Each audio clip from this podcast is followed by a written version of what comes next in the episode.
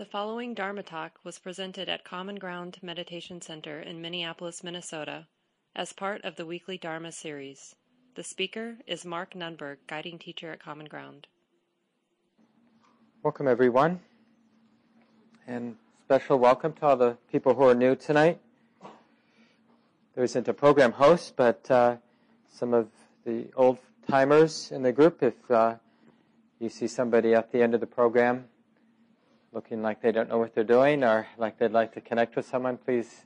It's always nice to introduce yourself, even if you've seen somebody around for a long time. And it's nice to normalize what we're doing here, that there are human beings who are interested in using the mind to know the mind.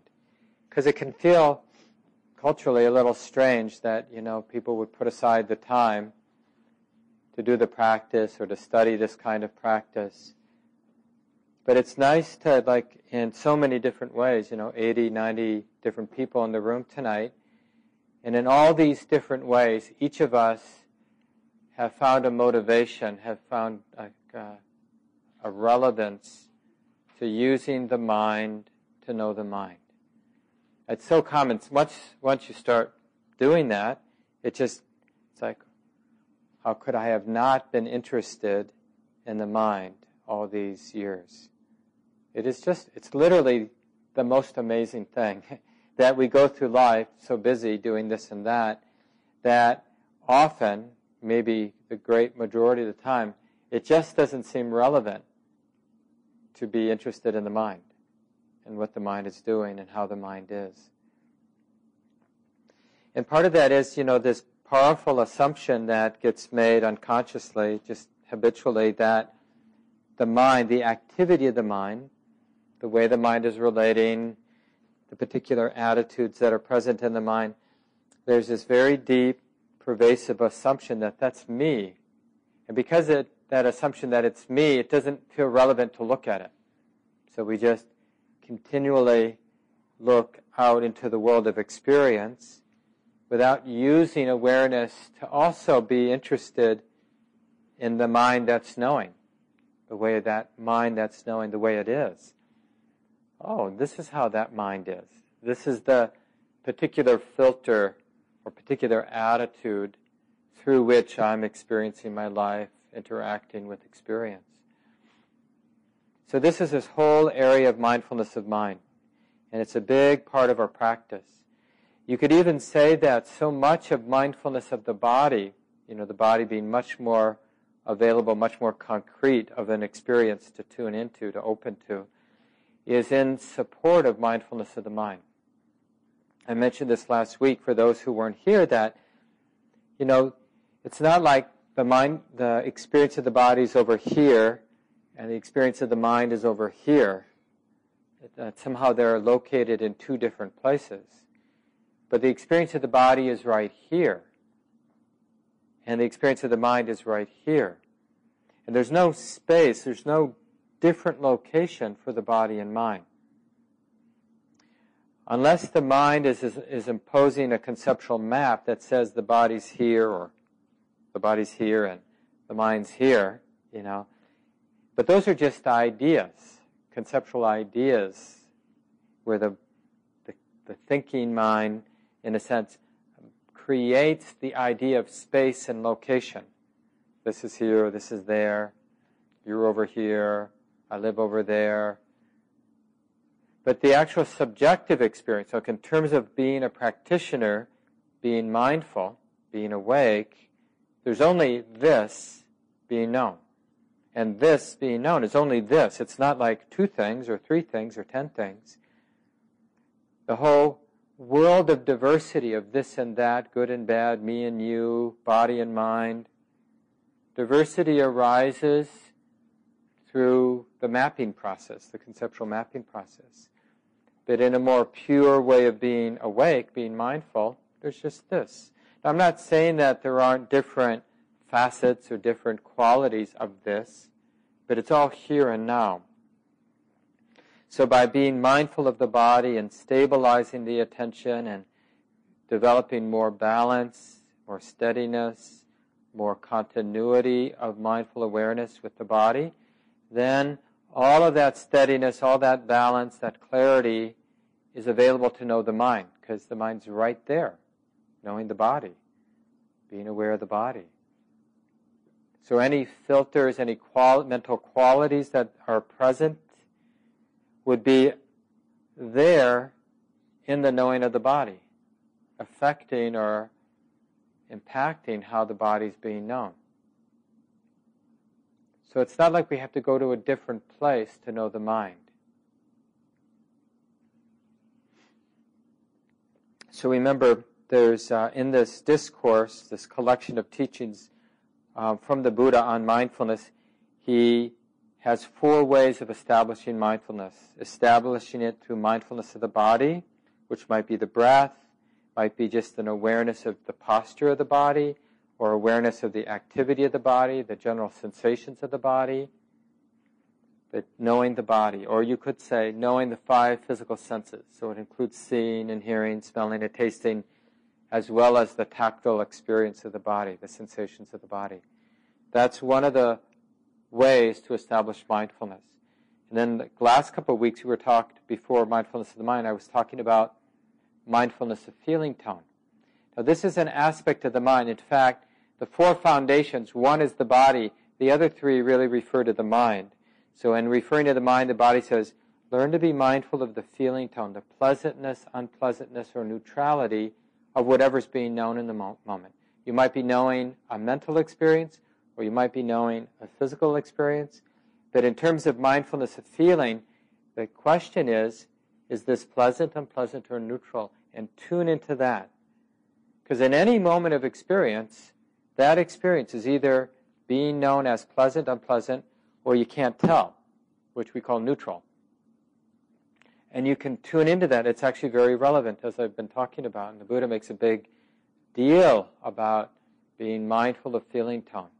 Because as I'm sure you can guess or know directly from your experience, the feeling is what so many of our mental, emotional habits are conditioned by the feeling. It's like, it's not so much, like if you really like being here at Common Ground, and right now you're just, you know, oh, I don't ever want to leave, I want to come every day. You might think that you're really attached to Common Ground, but actually more accurately, Your, the mind is attached, is reacting to the pleasantness of being here. It's the pleasantness that the mind is reacting to more than the being here. Being here is the cause for pleasantness to arise for some of you, maybe aversion for others of you. But in any case, some feeling tone is arising, neutrality, pleasantness, unpleasantness, and the mind reacts to the feeling tone. That's what the mind reacts to. That's why the Buddha emphasizes that. And then the third foundation, or the third way of establishing mindfulness, the Buddha is suggesting we be mindful of the shape of the mind itself. So not just the feeling tone, but just the general qualities or shape or texture of the mind. Is the mind contracted? Well, I'll just read, as I did last week, just go through what he actually says.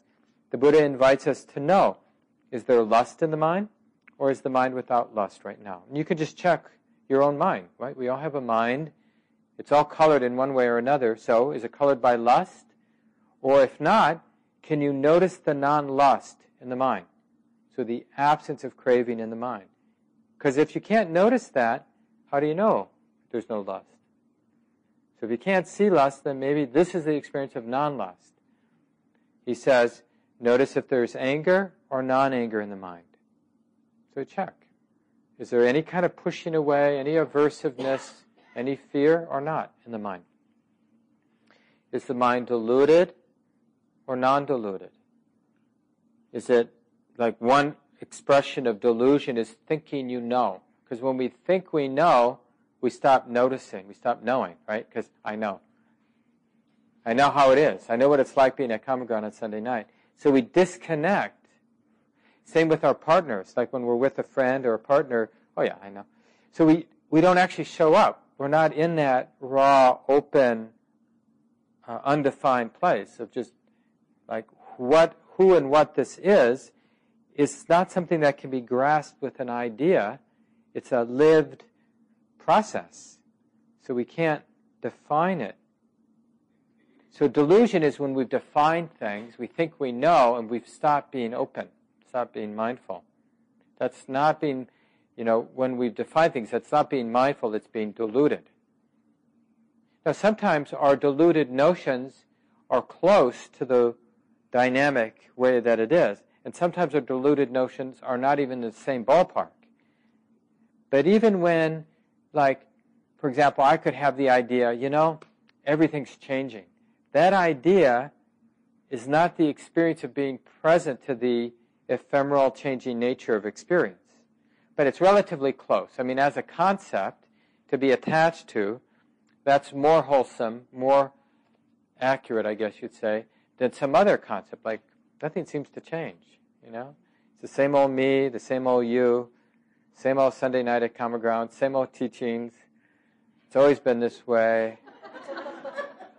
That, you know, that sort of strong belief that, you know, things don't change is to be really disconnected from the underlying reality of things being in motion. So that's delusion, noticing delusion or non-delusion. And then the Buddha suggests is the to notice, is the mind contracted or not? You know, is it distracted or not right now? Is the mind great, the quality of the mind, the shape of the mind great, expansive, like every, the, the, the object of awareness is all of it, or is the mind narrow, where it's tuning into one aspect and not aware of the whole? So again, it's not judgmental, we're just noticing, just interested in how the mind is. Is it tuning into something very specific to the exclusion of everything else? Or is open? You can do this with hearing. You know, when you use mindfulness of hearing, you can notice, like, sometimes the attention locks into one particular sound and the mind is completely unaware of all the other sounds. And other times the, the, it's as if the mind or the sensitivity to hearing is, like, kicked back and you're hearing everything all together as one thing. That's great mind. Narrow mind is when the mind is tuning into one thing. When you do loving-kindness practice, you're just developing the actual experience of loving-kindness. Sometimes that loving-kindness is very much dependent on bringing to mind one person, your cat at home, let's say, or your niece, or your, you know, some mentor of yours who's just really been there for you. And other times, the feeling of loving-kindness is going outward everywhere. You even love the cushion you're sitting on, the space of the room you're in. Nothing isn't included. Nothing is away or not part of your radiation, your expression of love. It goes everywhere equally. So that would be a great mind as opposed to a narrow mind. And we can notice that about the mind. The Buddha invites us to notice whether the stillness, the settledness of mind is surpassable or unsurpassable. So whatever stability the mindfulness has now, could it be even more stable? Which is, means that it's surpassable, right? It could be even better. Or is it unsurpassable? Like this stillness, this peacefulness, quietness of mind is fully developed. It's unsurpassable. There's no quietness beyond this quietness. The Buddha invites us to notice that. He says, he asks us to notice whether mind is concentrated or unconcentrated. And the way Joseph Goldstein um, describes this is, is the one-pointedness of mind, the stillness of mind, dependent on conditions, or is it independent? Meaning, no matter what comes and goes in our field of experience, the stillness, the presence, the balance, the steadiness would be remain unperturbed. So concentrated means that the mind, the, the concentration, the stillness, the clarity isn't dependent on conditions, like nobody walking in the room and being loud. So if your concentration is developed, then anything could happen. Fire could break out in the building. You do whatever you need to do. But the stillness, the balance, the steadiness of the attention, the mindful presence, wouldn't be disturbed no matter what's coming and going. That's called being concentrated. And then the last thing the Buddha suggests we check out is, is the mind liberated or not? Is the mind realizing the reality of non-grasping, the experience of non-grasping, or is there still grasping, struggling, reactivity going on in the mind? However subtle that might be. Like even the reactivity of really liking the stillness of the mind. You know, just taking the stillness personally is a reactivity. That's not a liberated mind. So you just you can see that from more, a more gross level, like is there anger or not in the mind, is there greed or not in the mind, to this more subtle, like is the mind liberated or not, concentrated or not. The Buddha is just inviting, you know, just um, putting out some questions or some parameters that we can use just to get to know the mind. As I mentioned last week, we're trying to develop this fluency, this competence of knowing the mind. So this is one way. We can just literally ask these questions. Greed or no greed in the mind now? Anger or no anger in the mind? Distracted mind or not? Contracted or not contracted? And on and on from there. Probably remember last week I read this quote, you know, the Buddha says, there's no fire like lust, no grip like anger, no net like delusion. It's another way to gain this competency or fluency. So we can just notice the heat of greed, like when we really want something, the mind's getting worked up. We see that heat, that frenzy, excited quality of lust or greed or wanting. Or we might be seeing the coolness and the easefulness of contentment, of not needing things to be other than they are. So one of those two might be happening right now, probably are is happening right now. Is the mind feeling pretty settled in how it is, not demanding something different than how it is? Or maybe you have a lot of pain in your body and you're really craving not having that, lusting after the body you used to have. Or the grip of anger, you know, are you noticing that grip of fear or the grip of impatience or the grip of somebody in your life that's causing you problems and you want to get rid of that person who causes you problems? And then the release that we can feel, the opposite of inclusivity, where whatever's showing up in our life, there's a sense of, yeah, you too, this too. I was reading somebody's uh, Uh, teacher, and he was talking about his uh, beginning of his practice, where he ran into his first teacher, and the line that really struck him was uh, something like, his teacher said something like, meditation is one big yes to everything that arises, or that everything that's showing up in your life. That's the practice of meditation. Now, it's a bit of a cliche, but there's a, it's a really useful, powerful way, simple way to remember the practice. And it's really uh, pointing to this release. The opposite of the grip of aversion is that cosmic yes. It, that's a release. Like, I don't have to say no to anything, because I know my way, the way, is to say yes, to include. So instead of the grip of aversion where we're demanding that, like, until this goes away, I can't be safe, we're saying, I'm already safe. No matter what comes, it's okay. That's a release, not to be demanding anything. And then instead of the net of delusion, delusion, you know, all the, whenever we're disconnected, that means there's only one way to disconnect, to be deluded, which is to construct a story, an idea of who I am, what's going on, or whatever, to think something, and then to get identified with the thoughts, to mistake the thought we have for the way it is.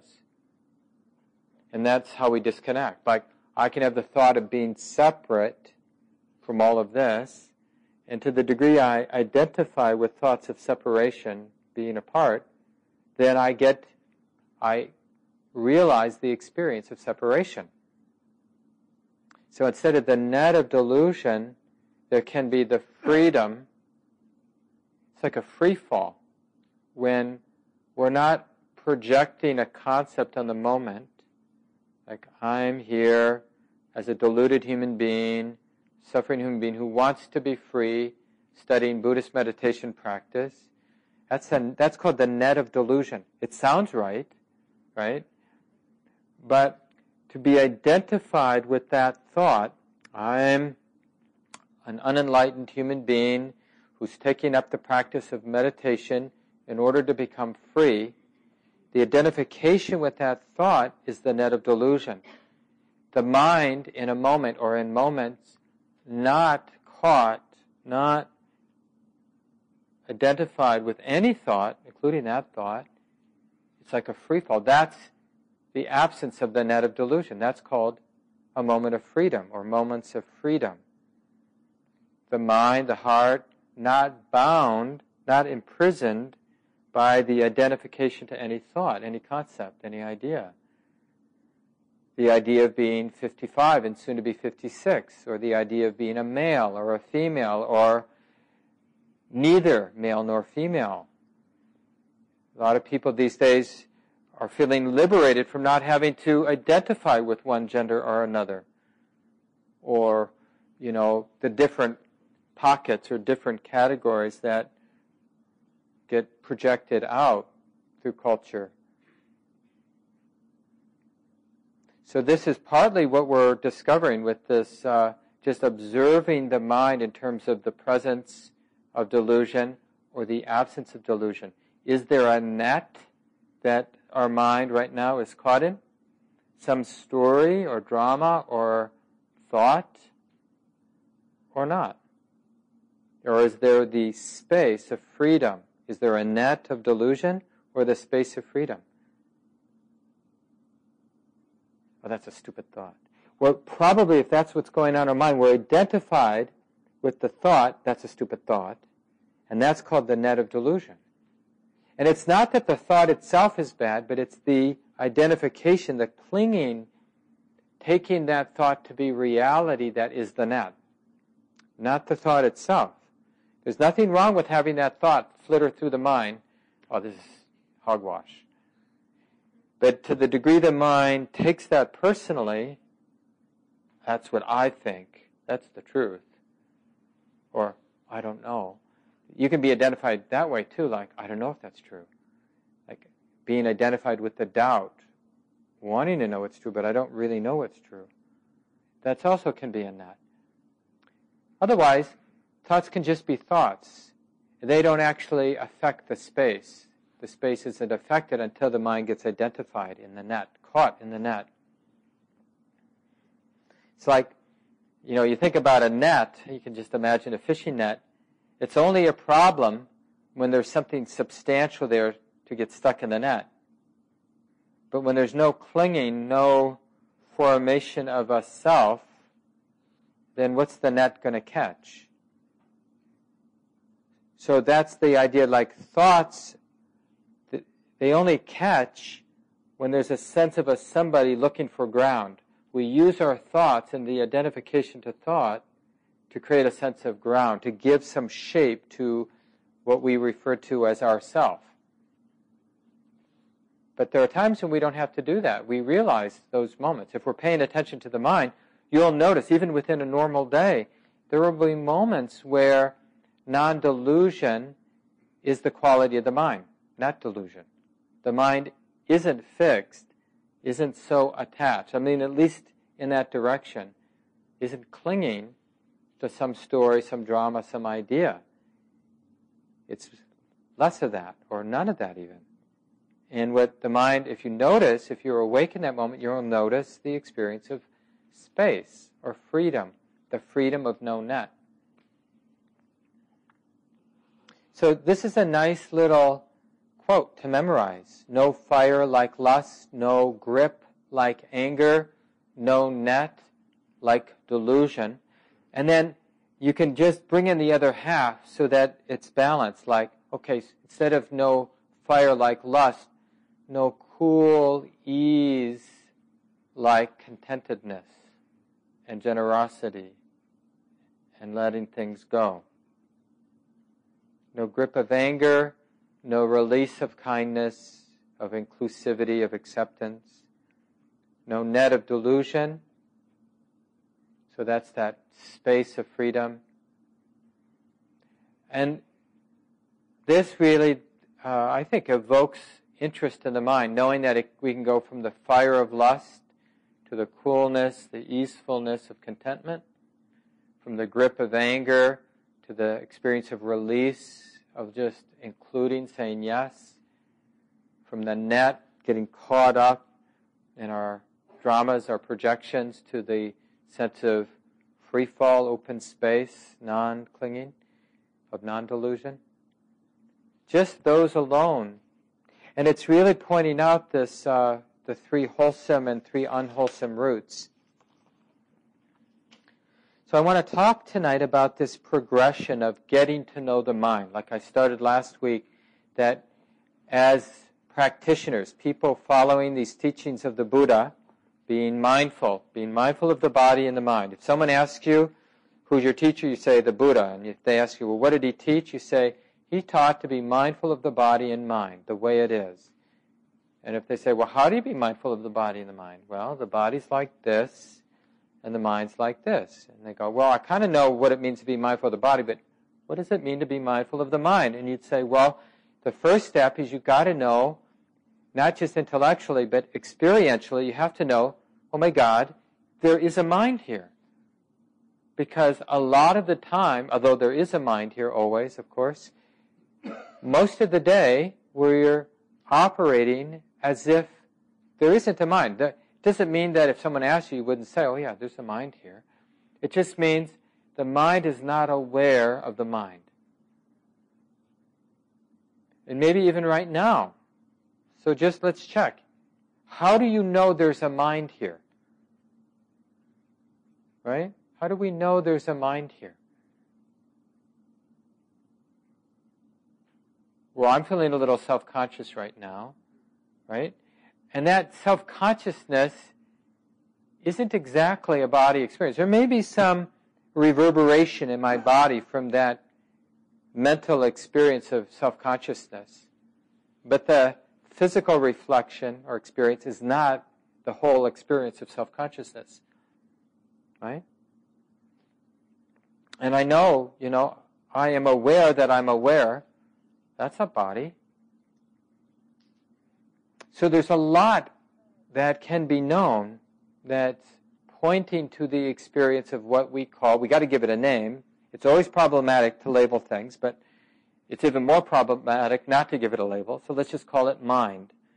So there are a lot of aspects of this experience that point to what we're calling the mind. Now we have to cultivate an interest in the mind. That there is a mind here. And instead of personalizing the mind, it's just like, uh, like I mentioned right at the beginning, because it is so much synonymous with who I think I am, it feels so appropriate like not to look at it or not to know it. Remember I mentioned last week about the Wizard of Oz and the wizard behind the curtain. Like, don't pay attention to that guy behind the curtain. It's like, oh, you don't need to look. But we do want to look. We want to open. Oh, yeah, there is this mind here. It can be known.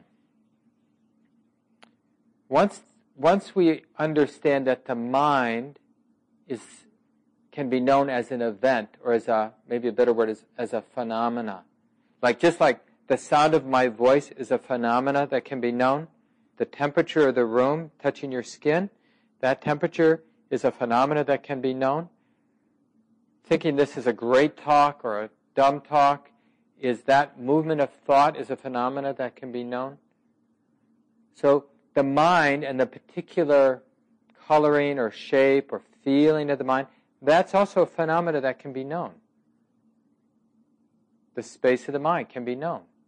It's like this. And that really brings us to the second. So the first step is just to have some intuitive sense there is a mind. And it's relevant. Maybe I'll add that piece to it. Like there is a mind, and knowing it is relevant. And then that strengthens the attention, like the interest, strengthens the quality of interest and persistence, meaning we're going to bring the attention back to the mind over and over again, which leads to the second discovery. So the first is there is a mind. The second is it feels like this. In the same way that I can put my attention on my knee, I can notice the sensations in my knee or my hip or any obvious physical sensation, and I can notice this is a little unpleasant, or this is a little pleasant, or this is, I can't really tell, it's neither pleasant or unpleasant, so I'll call it neutral. The same thing, if, if the mind is a phenomena that can be known, then it has a feeling tone that can be known. So how does your mind feel now? Is your mind pleasant? Is the general tone or feeling tone of your mind the way your mind is? Or you could use heart synonymously with the word mind. So some of you are more here with your mind, some of you are here, some may be down in your gut. There's no location for the mind, or this is a location for the mind. So there's, these are just cultural habits. It's different, actually, in different cultures, you know, where people point, like me, or me, or me. Maybe there are other places too, me. I don't know about the, those cultures, but clearly, you know, there is this. And the question is, how does it feel? Is it pleasant, unpleasant, or neither pleasant or unpleasant, the mind? That's the second step. How is the mind? That's a useful question. Is it contracted, heavy, unpleasant? Or is it light and buoyant, nimble, and pleasant, enlivened? That's the second. Then the third, see, it's just all about a refinement of attention. First, we've got to know there's a mind and it's relevant. And then we just have to no- notice the general feeling tone of the mind. And then if we can do that, then that means the attention is steady enough that we begin to see or know, discern that the mind is an unfolding process. So instead of it superficially being seen as a just as a phenomena, like, oh, it's like this now. We see that, yeah, it's like this now, but the this is one moment of a continuing, a continuous unfolding process. The mind is on the way to becoming something else. Like, it's getting more tight and contracted, more entangled. Or, it's becoming less and less entangled and more free. So, the mind is always unfolding. It's always on the way to becoming whatever it's going to become next. And that can be seen, that can be known, it can be discerned. But it's a whole level of refinement. You see, the mindfulness has to be much more steady and continuous to begin to see or know how the, how it's unfolding right now. Are we going, are we on our way to hell, or are we on our way to heaven, right? Is our mind getting happier, lighter, less entangled, more loving, more accepting, more fearless, or more paranoid, more self-conscious, more needy, more demanding, more hateful? So how is the mind unfolding?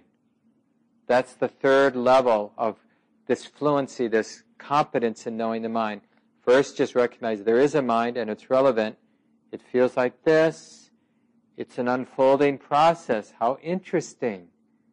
This is the birth of knowing whether what's happening is skillful or unskillful. There's only really one way for a human being to know, like in terms of karma. This is really the world of karma. So in Buddhism, karma has a very specific meaning. It means that it's pointing to the intentional activity of the mind. Now, the intentional activity may get expressed through my physical actions, like, I hate you, and therefore I'm going to say this to you. But in terms of karma, what's relevant is that intention to hate in the mind. It's a mental intention of, I hate you, I want you to suffer. And so that's why I'm saying this, or that's why I'm doing this. Or I love you, I, I care for you, and that's why I'm doing this or saying this. So that activity has consequences. And so by seeing that the mind is an unfolding process, we, be, we can begin to see the governing principles of that unfolding process. Like, is it skillful, meaning are things getting lighter, more free in the mind? Or is what's going on unskillful, meaning the mind is uh, moving, unfolding in a way towards more contraction? All of this we have to do without judgment. We just, in terms of the practice, we just want to understand what's going on. How is the mind unfolding right now? So, for example, right now, if you're, if part of what's going on in the mind is a grasping, like really trying to understand, like I think it's important what he's saying, I'm just trying to understand, and there, if some greed has crept in, then you might notice, and, you, and the body can help, right? Because the body reflects what's going on in the mind, and it's a little bit more obvious. So if your body's starting to get tight, or if you, even energetically, if not physically, you're leaning forward, then you might notice that, oh, I'm going towards hell. You know, things are getting tighter. Or maybe, you know, in listening to the talk and appreciating and just getting a sense of the availability of freedom, maybe there's a sense of releasing going on and, and a kind of gratitude for having discovered these teachings and kind of on the path and confident that this practice and this inclination of my mind to be mindful is going to lead to good results and a deeper trust of what's unfolding in our life, our lives. And you might notice that sense of things going in a skillful direction. So that's the fourth level of discernment. Can we discern? Well, first, I, the third is like just seeing that it's an unfolding process. And then the fourth is really seeing if it's skillful or unskillful. And this means that we've uncovered like the general tone of how this mind that's unfolding, how it's unfolding. This, we're coming back now to the three wholesome and unwholesome roots. The quote I read earlier tonight, lust or greed, anger, and delusion are the three unwholesome roots.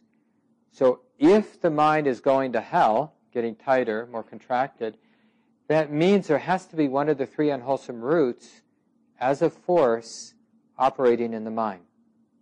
And it can be known, right? Because it's there, here and now, in the mind. So, is there anger or greed or delusion as a force operating, part of the unfolding, part of the drive of the unfolding process of the mind right now? And we can just look. Or maybe the force of non-greed, non-delusion, non-aversion, one of those three. Like, you might notice just the general quality of goodwill operating in the mind. Like, I mentioned gratitude or real patience with your mind now, or just a sense of like willingness to include the way the mind is, the way the heart is. And then you can notice, oh, that's the force of non-aversion or goodwill or kindness. And it's a whole, it's, it's part of this wholesome unfolding of the mind right now. Now, this is important. This refinement is actually going somewhere. So there is a mind. It's relevant. It feels like this.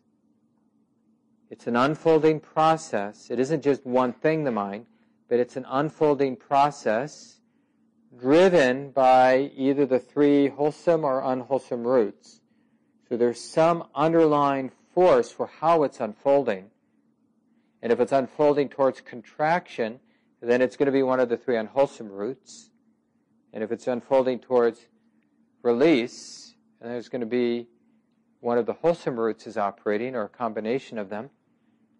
And now the, the last, the fifth then, step in getting to know the mind is, as we're able to recognizing, recognize these underlying forces in the mind, the three wholesome or three unwholesome roots, and, and we're able to sort of watch them, know them, as activities in the present moment.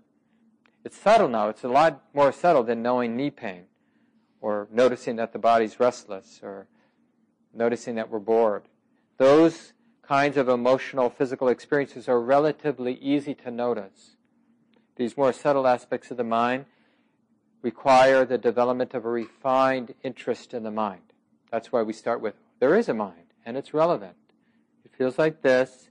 It's an unfolding process driven by greed, anger, or delusion, or non-greed, non-anger, non-delusion. And the fifth then is seeing that these forces of the mind are not self. They're forces of nature. So when you observe carefully many, many, many, many times anger or some expression of aversion, fear, impatience, boredom, hatred, so the, all the different ways the mind expresses aversion, and you watch it many, many times, and each time you see it coming and going and having its effect, you see, little by little, you see, if you're just watching in a steady, non-judging way, you see, that's not self. I'm not doing that. There is nobody doing that anger, that aversion. It arose due to causes and conditions, and it ceases due to causes and conditions, and there's nobody who is angry. There's anger, I see it, but there's nobody, from a subjective, mindful point of view, you don't see the one who's anger, angry. You just see anger arising, affecting the unfolding process of the mind, its unpleasantness, right, here in the mind. That's what's actually known when you pay attention in a steady, mindful way. And it's liberating to see that anger is not self. Non-anger is not self. So it's not just the unwholesome roots that are not self, but the wholesome roots are not self. In fact, the whole activity, this unfoldingness of the mind, is just nature. But it has to be observed in this very close, continuous, subtle way before that insight dawns on the mind.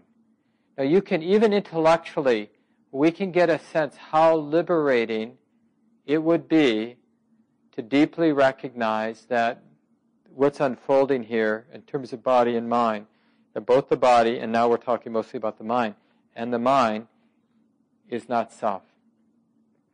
Meaning, we can just let it be what it is.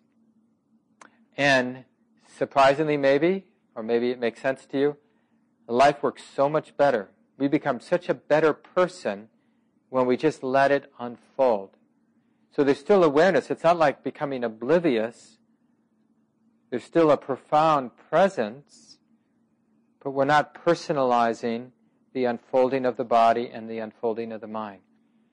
But it's not enough to want to not cling, not grasp, not control the unfolding of the body and mind.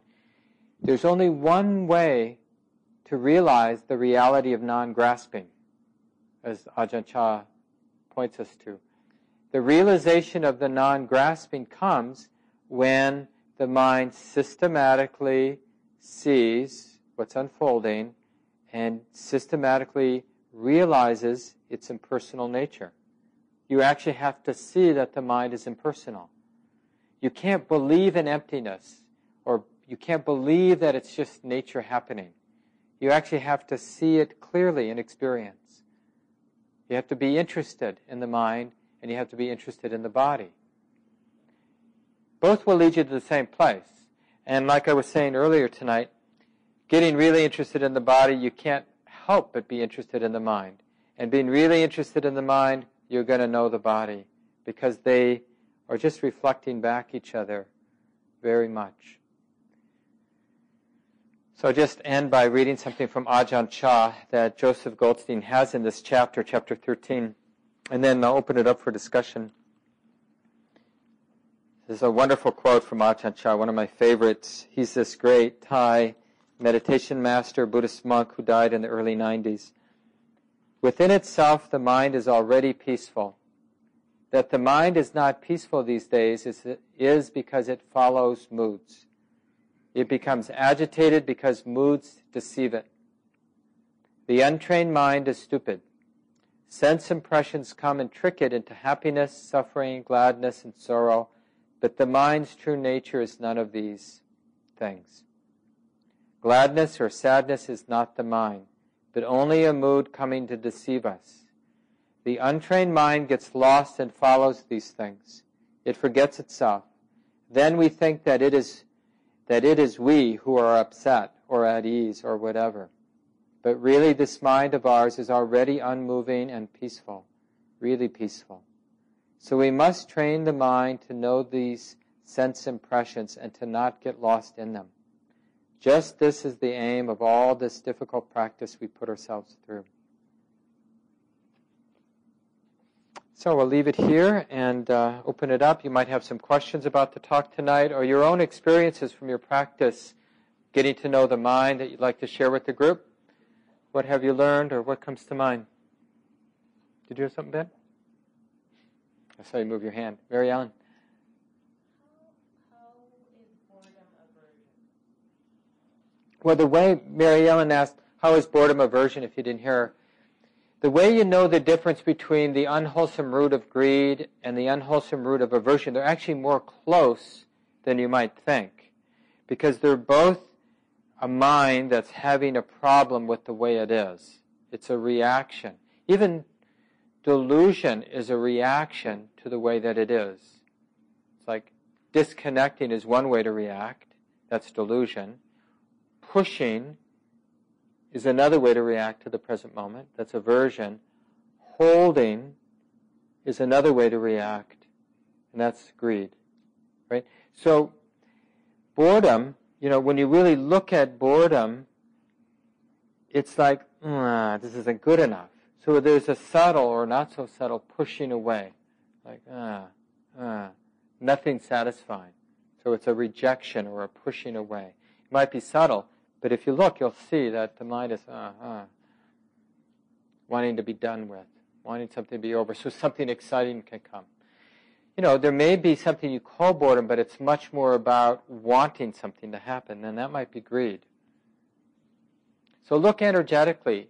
Is the mind in some way struggling to push something away, or is it struggling to get something or hold on to something, or struggling to disconnect?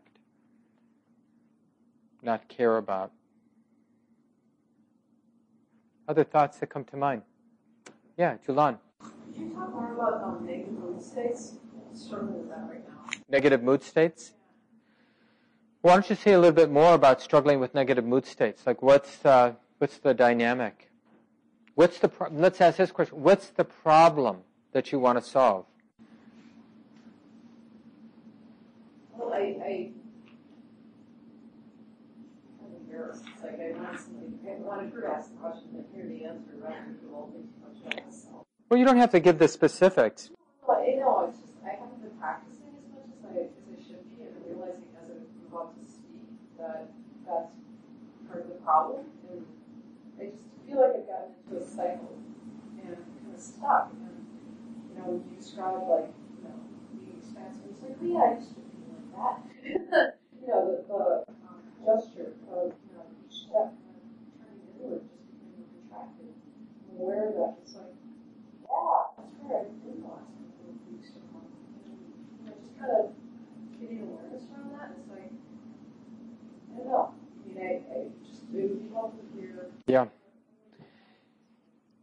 So the Julan is talking about, you know, when we get away from our practice for a while, it's very common and totally understandable that we're going to, by definition, we're going to get trapped in our mental projections more of the time, and then when we do get trapped, the, the contraction is going to be more intense. Because by definition, what we mean by skillful practice is having skill at not falling into those holes and having skill of getting out of those holes or minimizing the depth of the hole, right? That's what we mean by practice. So by not practicing, of course. And that's how I'd start. I would say something like, of course, honey, you haven't been practicing. Of course, the mental projections seem more real because that's what happens when we don't practice. Our mental projections, the stories we tell ourselves, the dramas that our minds and we together create, seem more real. And the mind, the heart, is less connected with the underlying mindful reality, you know, the reality we have when we're mindful of it's just thought being known, just sensation being known. So we want to start with, of course, it's like this. And then, once we realize that, there's some stability already, and then we should do the one thing we can do when we're caught up, which is we can let it be a teacher for us, right? So then, instead of hating yourself for being caught or being seduced by your mental projections, let it teach you a lesson. So to whatever degree the mind is struggling, then you see, oh yeah, there is a mind. It feels like this, yucky. You know, I don't want to be here. That's why we don't practice, because once we're not practicing and more caught in our dramas, then the experience of the mind and heart is unpleasant.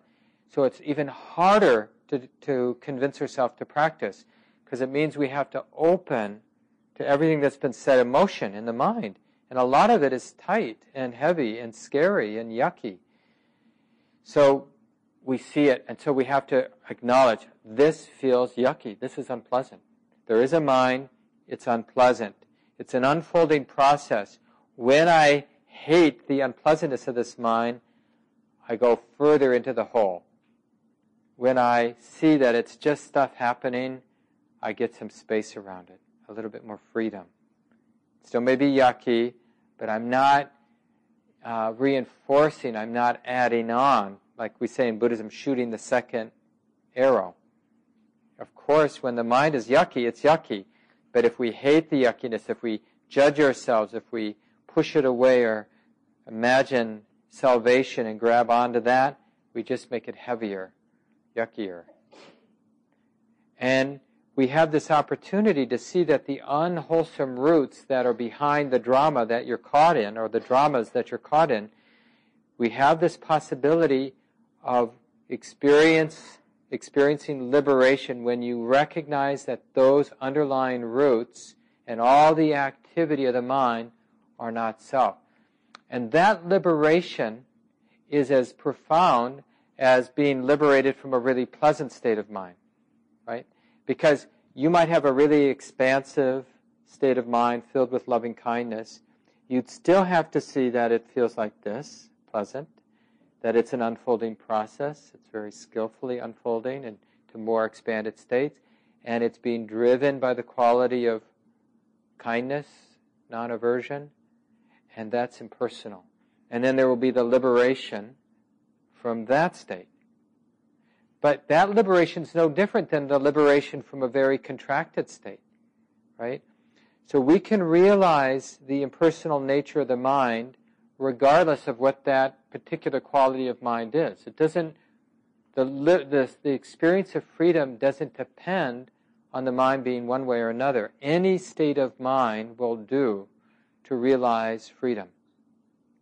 So if you remember that, then you don't have to feel like you have to put off your practice. And in some ways, the painful states of mind are easier, easier to have experiences of freedom because all the incentives support the investigation because it's unpleasant. When our states of mind are more often pleasant, we get really lazy because it feels pleasant. So why, why would I practice? You know, why would I be interested in the mind? I'm just going to hang out in the pleasantness of the mind and indulge in it and take it personally. I'm having a really pleasant mind. I must be pleasant. I must be really cool. because it all feels so nice. And we generally stop showing up at places like Common Ground, you know, or, you know, who knows what we do. But it is, it's actually more challenging to, to have just expansive, pleasant states of mind, wholesome states of mind. Yeah, thanks, Jolan. We need to leave it here. It's eight thirty, so we'll just take a second and maybe enough time for a breath together.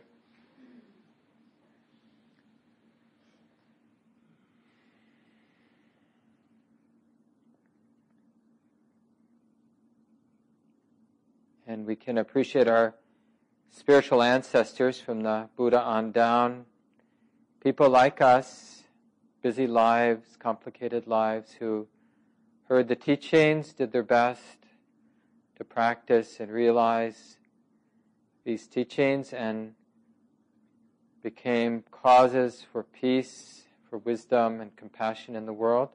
And now we're the recipients of the teachings. We can be grateful, we can be inspired to cultivate, to become part of this force of wisdom and compassion in the world. Now it's our turn.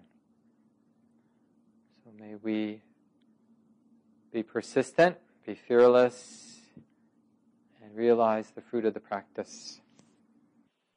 This talk, like all programs at Common Ground, is offered freely in the spirit of generosity. To learn more about Common Ground and its programs, or if you would like to donate, please visit our website, w w w dot common ground meditation dot org. Thank you for listening. To learn how you can support the teachers and Dharma Seed, please visit dharma seed dot org slash donate.